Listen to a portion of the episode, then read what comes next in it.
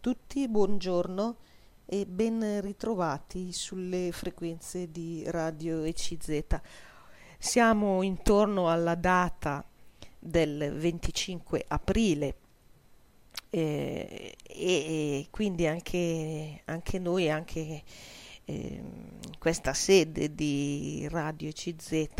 voglio eh, leggere qualcosa, insomma riprendere eh, il significato e la storia di questo anniversario. Quest'anno è il 75 anniversario della liberazione dal nazifascismo. E in questi giorni sicuramente avremo, insomma, sui giornali, sulla televisione, eh, alcuni servizi, insomma, qualche approfondimento, possiamo eh, guardarci intorno eh, per ritornare con la memoria a quei fatti e per eh, in qualche modo anche appunto come si dice giustamente celebrare eh, diciamo così eh, e rendere un po' anche onore e omaggio insomma a quelli che furono eh, attori protagonisti nell'opera ecco, di eh, restituzione al nostro paese della libertà e della democrazia. Ehm, si potrà quest'anno festeggiare in un modo un po' particolare perché il coronavirus ci costringe tutti a casa, eh, le piazze quest'anno saranno vuote e quindi ci sarà una proposta di festeggiare in una piazza virtuale, ecco come, come succede oggi che si organizza tutto insomma sul, sul, in, in, streaming sui computer. E ehm, davanti quindi alla tv, ai cellulari, ai computer e anche ehm, con eh, l'invito a sventolare dai balconi le bandiere tricolore. Così eh, diciamo si, si, viene organizzando la eh, possibilità di partecipare a un 25 aprile molto eh, particolare e, e, in questo senso eh, forse anche sentito eh, perché stiamo attraversando un momento difficile aspettiamo di poter eh, anche qui avere come dire una, una ripresa, insomma, una, eh, un superamento della crisi. Eh, si esce da un periodo così ecco, di, di, di dolore e di difficoltà eh, ci sono grandi sfide eh, da affrontare che ci aspettano e allora ehm, ci torna vivo il ricordo ecco, di coloro che si impegnarono, di coloro che anche si eh, sacrificarono talvolta per questa eh, eh, impresa della, della, nostra patria. È come dire che anche noi tocca, oggi tocca a noi andare avanti, tocca a noi riformare. Eh, avere uno spirito unito, solidale, rispettoso, insomma, ecco, delle, delle libertà. Questo è un po' il senso, il significato che mm, mi pare eh, sta emergendo di questo anniversario della eh, liberazione. E allora vi, vi, leggo subito qualcosa così per eh, insieme ecco, ri, ripra- riprendere qualcosa, sicuramente cose che già sappiamo, abbiamo già sentito, ma insomma è sempre interessante eh, riascoltare. Con la liberazione delle grandi città del nord Italia e con la resa dei tedeschi in Italia, la primavera del 1945 segnò la fine del nazifascismo nel nostro paese. La data quella del 25 aprile, giorno della liberazione di Milano, della città di Milano, fu scelta poi successivamente come anniversario mm, per tutta l'Italia, anniversario della liberazione dal nazifascismo.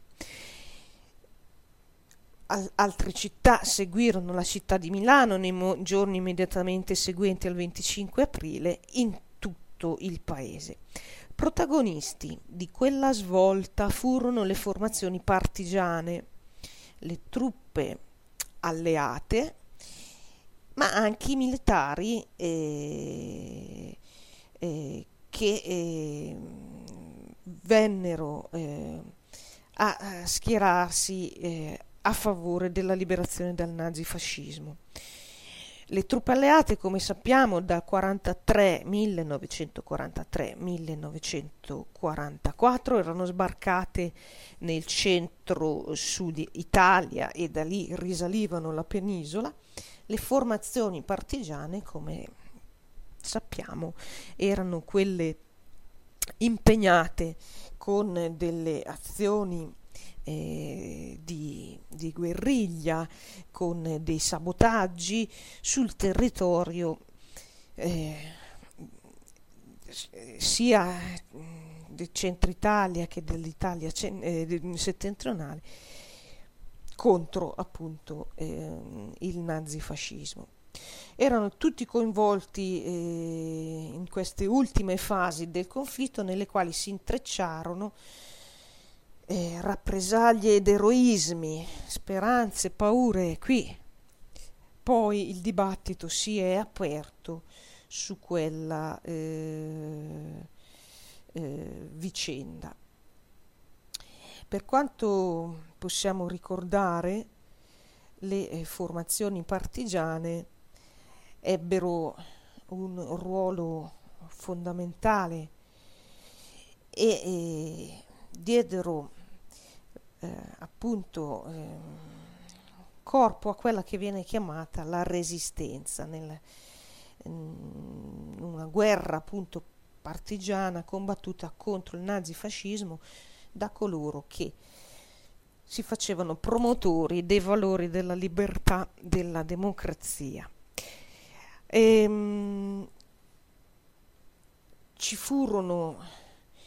eh, quindi delle eh, vere e proprie eh, organizzazioni paramilitari costituite da questi partigiani che ebbero anche molte vittime,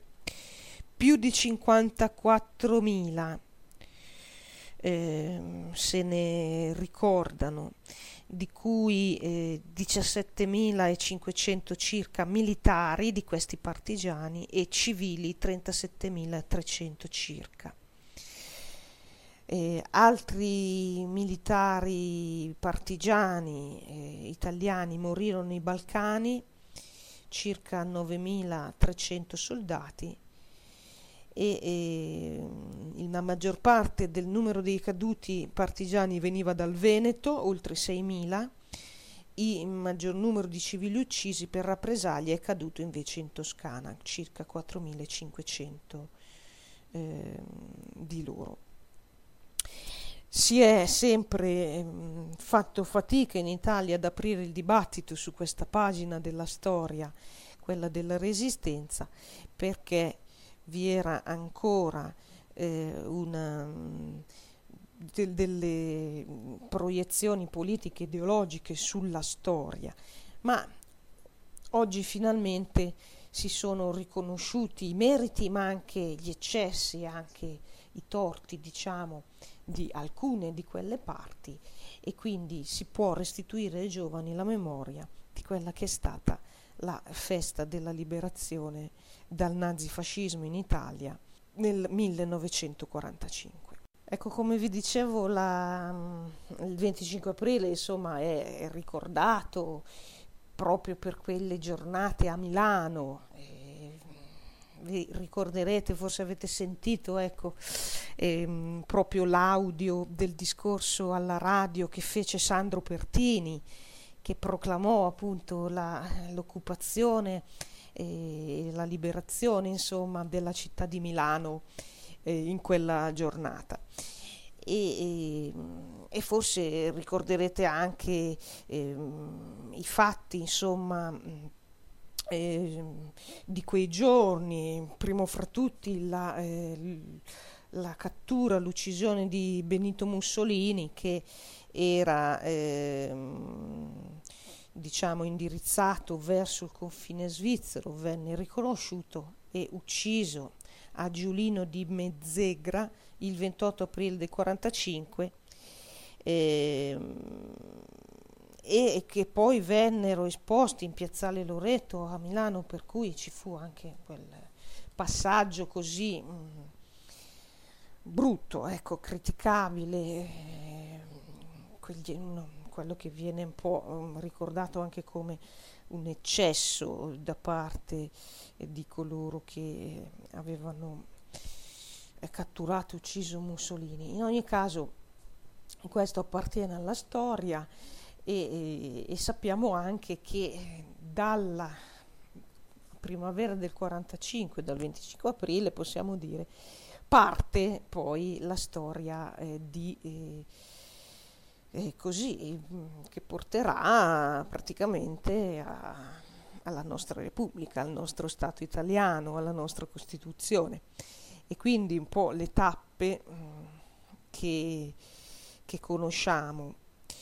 eh, si apre una fase, diciamo così, eh, costituzionale ehm, e infatti eh, c'è, la, come sappiamo, l'indizione del referendum del 2 giugno del 46 in cui eh, gli italiani per la prima volta tutti votarono per scegliere tra monarchia e repubblica. Contestualmente elessero i membri dell'Assemblea Costituente, i padri costituenti che dovevano andare a scrivere appunto la nuova Carta Costituzionale. E la cosa interessante è che eh, questi padri costituenti, questi membri dell'Assemblea Costituente, spesso eh,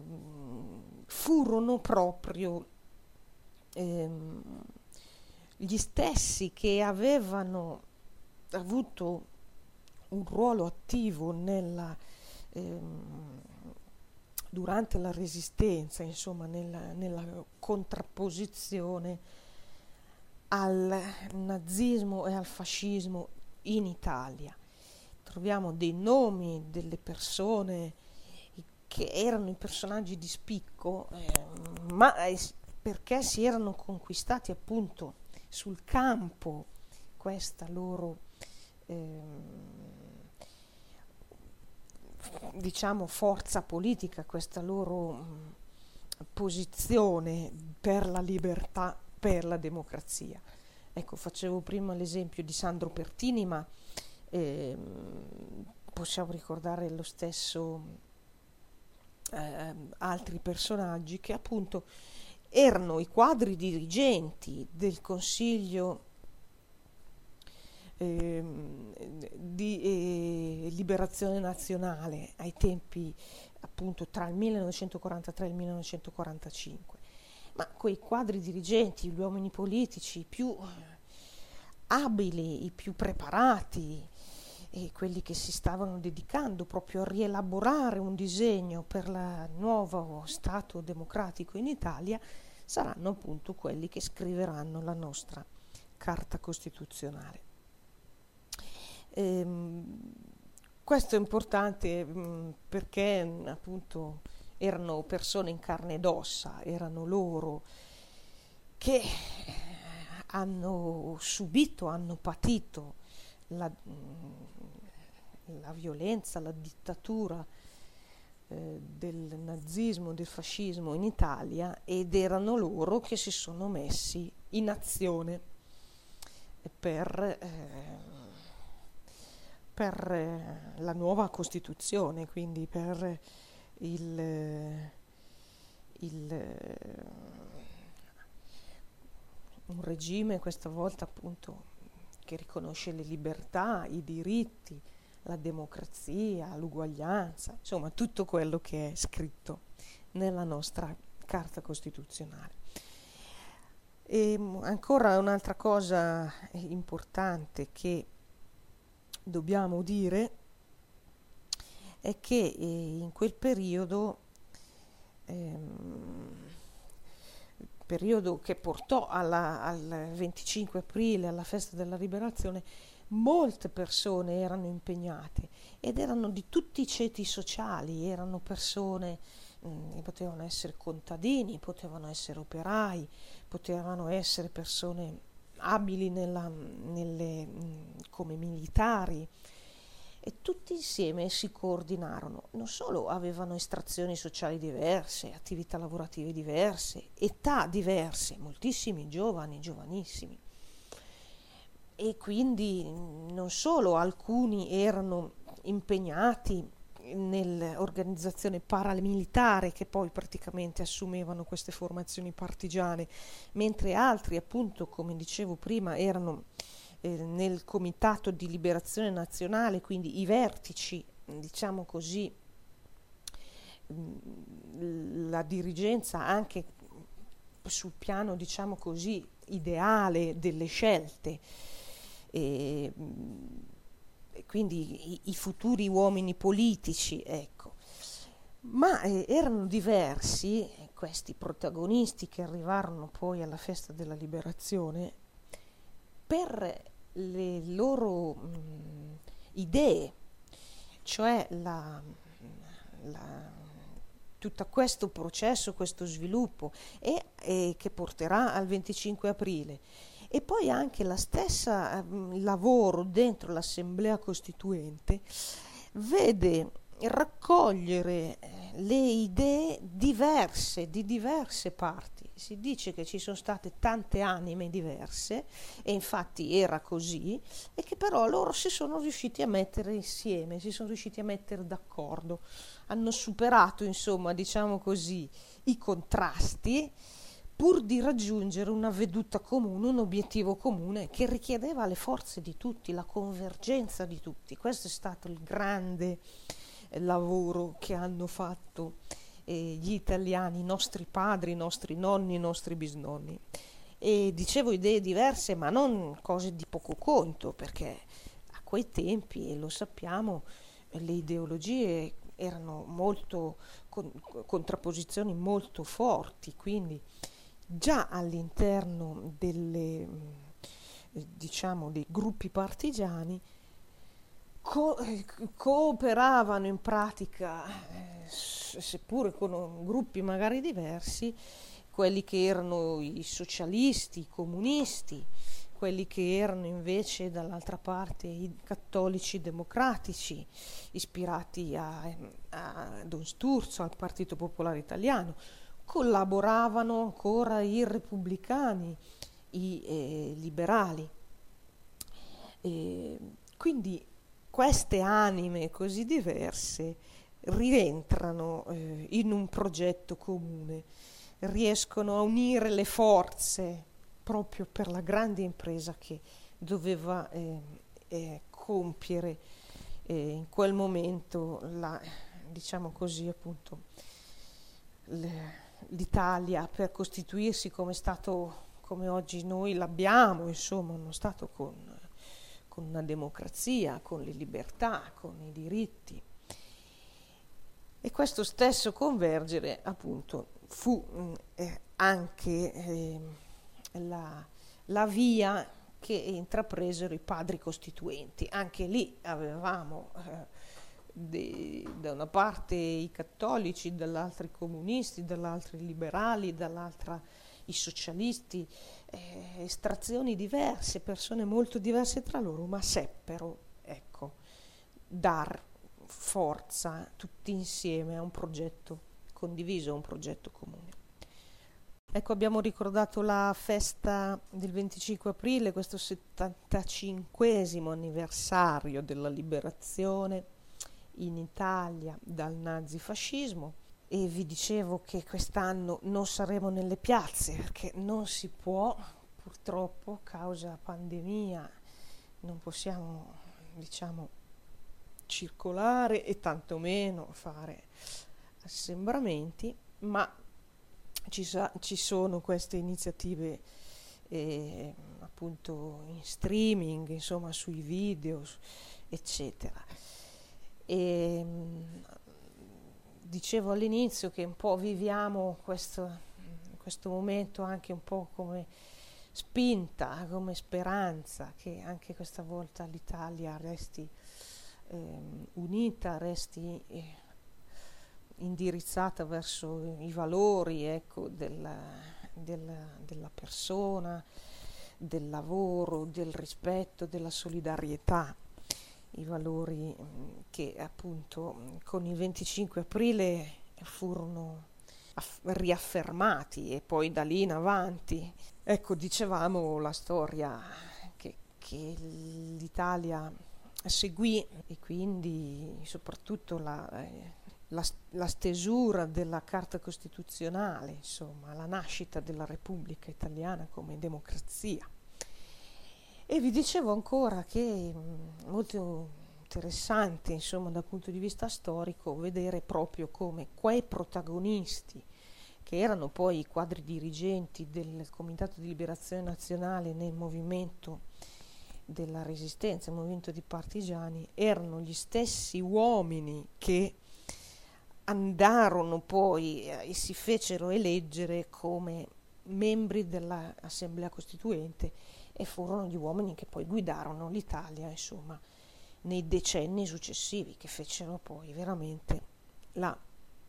storia, la storia della rinascita, la storia della appunto ricostruzione dopo la seconda guerra mondiale. Dunque loro sul campo ecco, avevano messo alla prova i loro ideali, ecco, possiamo dire così, avevano dimostrato ecco, con la loro azione, con il loro impegno, eh, a rischio eh, della loro vita, eh, quelli che erano gli ideali, appunto, e, e c'è appunto questo collegamento molto forte tra eh, il periodo del, della contrapposizione al nazifascismo e il periodo poi eh, dell'Assemblea Costituente e delle libere elezioni successive. Voglio ancora leggervi un po' mh, mm, brevemente dal punto di vista della storia che l'Italia aveva già intrapreso la strada delle libertà, ma eh, poi eh, c'era stata la parentesi del ventennio fascista. Ecco, quindi, mh, mm, come ci spiegano gli storici, ehm, diciamo, il cammino era stato già molto lungo e il, la prima cosa da, da, la pietra miliare diciamo, era stato lo statuto albertino che il re di Sardegna Carlo Alberto aveva promulgato nel 1848 4 marzo 1848, nel solco della tradizione liberale dell'Europa continentale. Si trattava di una Costituzione concessa, ottriata, come si suol dire, quindi questo Statuto Albertino era stata una concessione del sovrano eh, al, di fronte insomma, ai moti rivoluzionari, alle istanze del popolo del 1848. E questo statuto albertino la Casa Savoia l'aveva poi estesa al Regno di Sardegna la, quando nacque appunto la, l'Italia unita nel, il 17 marzo 1861 e poi eh, rimase in vigore. Ci furono altre tappe um, da, da lì in avanti di crescita dello Stato liberale in Italia, eh, quindi riconoscimento in qualche modo dei mm, diritti e la costituzione di, eh, delle camere eh, del, del, Parlamento, insomma, l'assemblea eh, rappresentativa. Possiamo ricordare che ehm, eh, piano piano appunto si allargò eh, il processo delle ehm, riforme diciamo, liberali e, e, delle concessioni democratiche in Italia. Ehm, a statuto albertino presente, invariato, ci fu appunto una evoluzione in senso democratico dello Stato liberale. Si formarono i partiti politici, siamo intorno al 1920, eh, non soltanto organizzati all'interno del Parlamento, ma ormai radicati all'interno della società. Ricordiamo Don Sturzo, appunto, fonda il Partito Popolare Italiano nel 1919. Tali riforme riguardavano sia la modifica del sistema elettorale, eh, sia l'estensione del diritto di voto. Per la prima volta l'elettorato, parliamo sempre solo maschile, però divenne eh, per tutti eh, nel 1912 e eh, superando quelli che erano quei criteri eh, di, ehm, che restringevano insomma, il diritto di voto a pochi cittadini, una percentuale molto bassa, ehm, comunque maschile, ma anche per il censo. Eh, cioè quindi in base alle ricchezze, ecco, votavano solo i, più, i, i notabili cosiddetti più ricchi. Eh, contestualmente quindi alle trasformazioni sociali ed economiche di inizio secolo nacquero i partiti di massa, il Partito Socialista, Comunista, Popolare e i, mm, con questi eh, insieme ad altri ceti fino a quel momento esclusi molti cominciarono a partecipare all'attività politica il Parlamento e la legislazione ripresero gli spazi che eh, gli spettavano. Come sappiamo però questa linea di crescita dello Stato liberale, la trasformazione uno st- verso uno Stato democratico in Italia, fu una linea che si spezzò, che si interruppe nel 1922 con, eh, do, laddove si aprì la parentesi del ventennio fascista. Infatti la conclusione della Prima Guerra Mondiale e le elezioni politiche del 1919, svolte col metodo proporzionale, determinarono un clima di grande instabilità politica, problematiche anche economiche e sociali. Tutto ciò sfociò nella nomina di Mussolini a Presidente del Consiglio dopo la marcia su Roma famosa nello stesso anno e da lì a poco la instaurazione dello Stato totalitario fascista, che rese di fatto inefficaci le eh, previsioni dello Statuto albertino a favore dei processi di democratizzazione. E qui ricordiamo eh, durante il fascismo le, eh, il delitto Matteotti nel 1924 ricordiamo le leggi razziali in Italia nel 1938, ehm, ricordiamo le leggi fascistissime eh, in Italia che trasformarono appunto il nostro paese in una dittatura nel, eh, tra il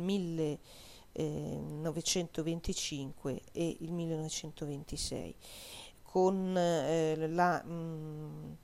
attribuzione, praticamente l'abolizione della responsabilità dei ministri verso il Parlamento, la, l'attribuzione al capo del governo, dunque a Mussolini, del potere normativo, quindi spogliando del potere diciamo, legislativo il Parlamento, trasformazione del Gran Consiglio del Fascismo da organo di partito in struttura dotata di poteri di indirizzo e consultivi, in pratica divenne lui il partito unico, la modifica del sistema elettorale, poi la eliminazione dello stesso procedimento per l'elezione delle Camere, allorché l'Assemblea rappresentativa fu sostituita dalla Camera dei fasci e delle corporazioni, che erano formate da membri provenienti tutti dal partito unico, Partito Nazionale Fascista. E, e, e di lì quindi eh, tutto una escalation, diciamo, in senso antidemocratico, in senso di Stato totalitario, la repressione di qualunque forma di opposizione, la costituzione di corpi armati fascisti,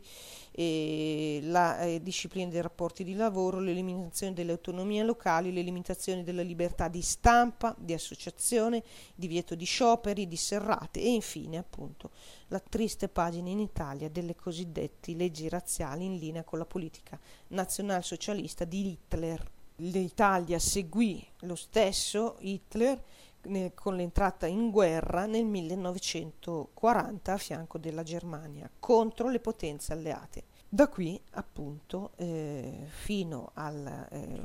1943 l'amnistizio e l'inizio dell'azione eh, di, eh, del, delle, della resistenza in tutta Italia, le organizzazioni che porteranno alla liberazione con questa data del 25 aprile 1945. Ecco, mi fermo con questo excursus, questa ripresa insomma dei temi storici per il 25 aprile e che anche quest'anno torniamo a ricordare. Grazie dell'ascolto e un cordiale saluto.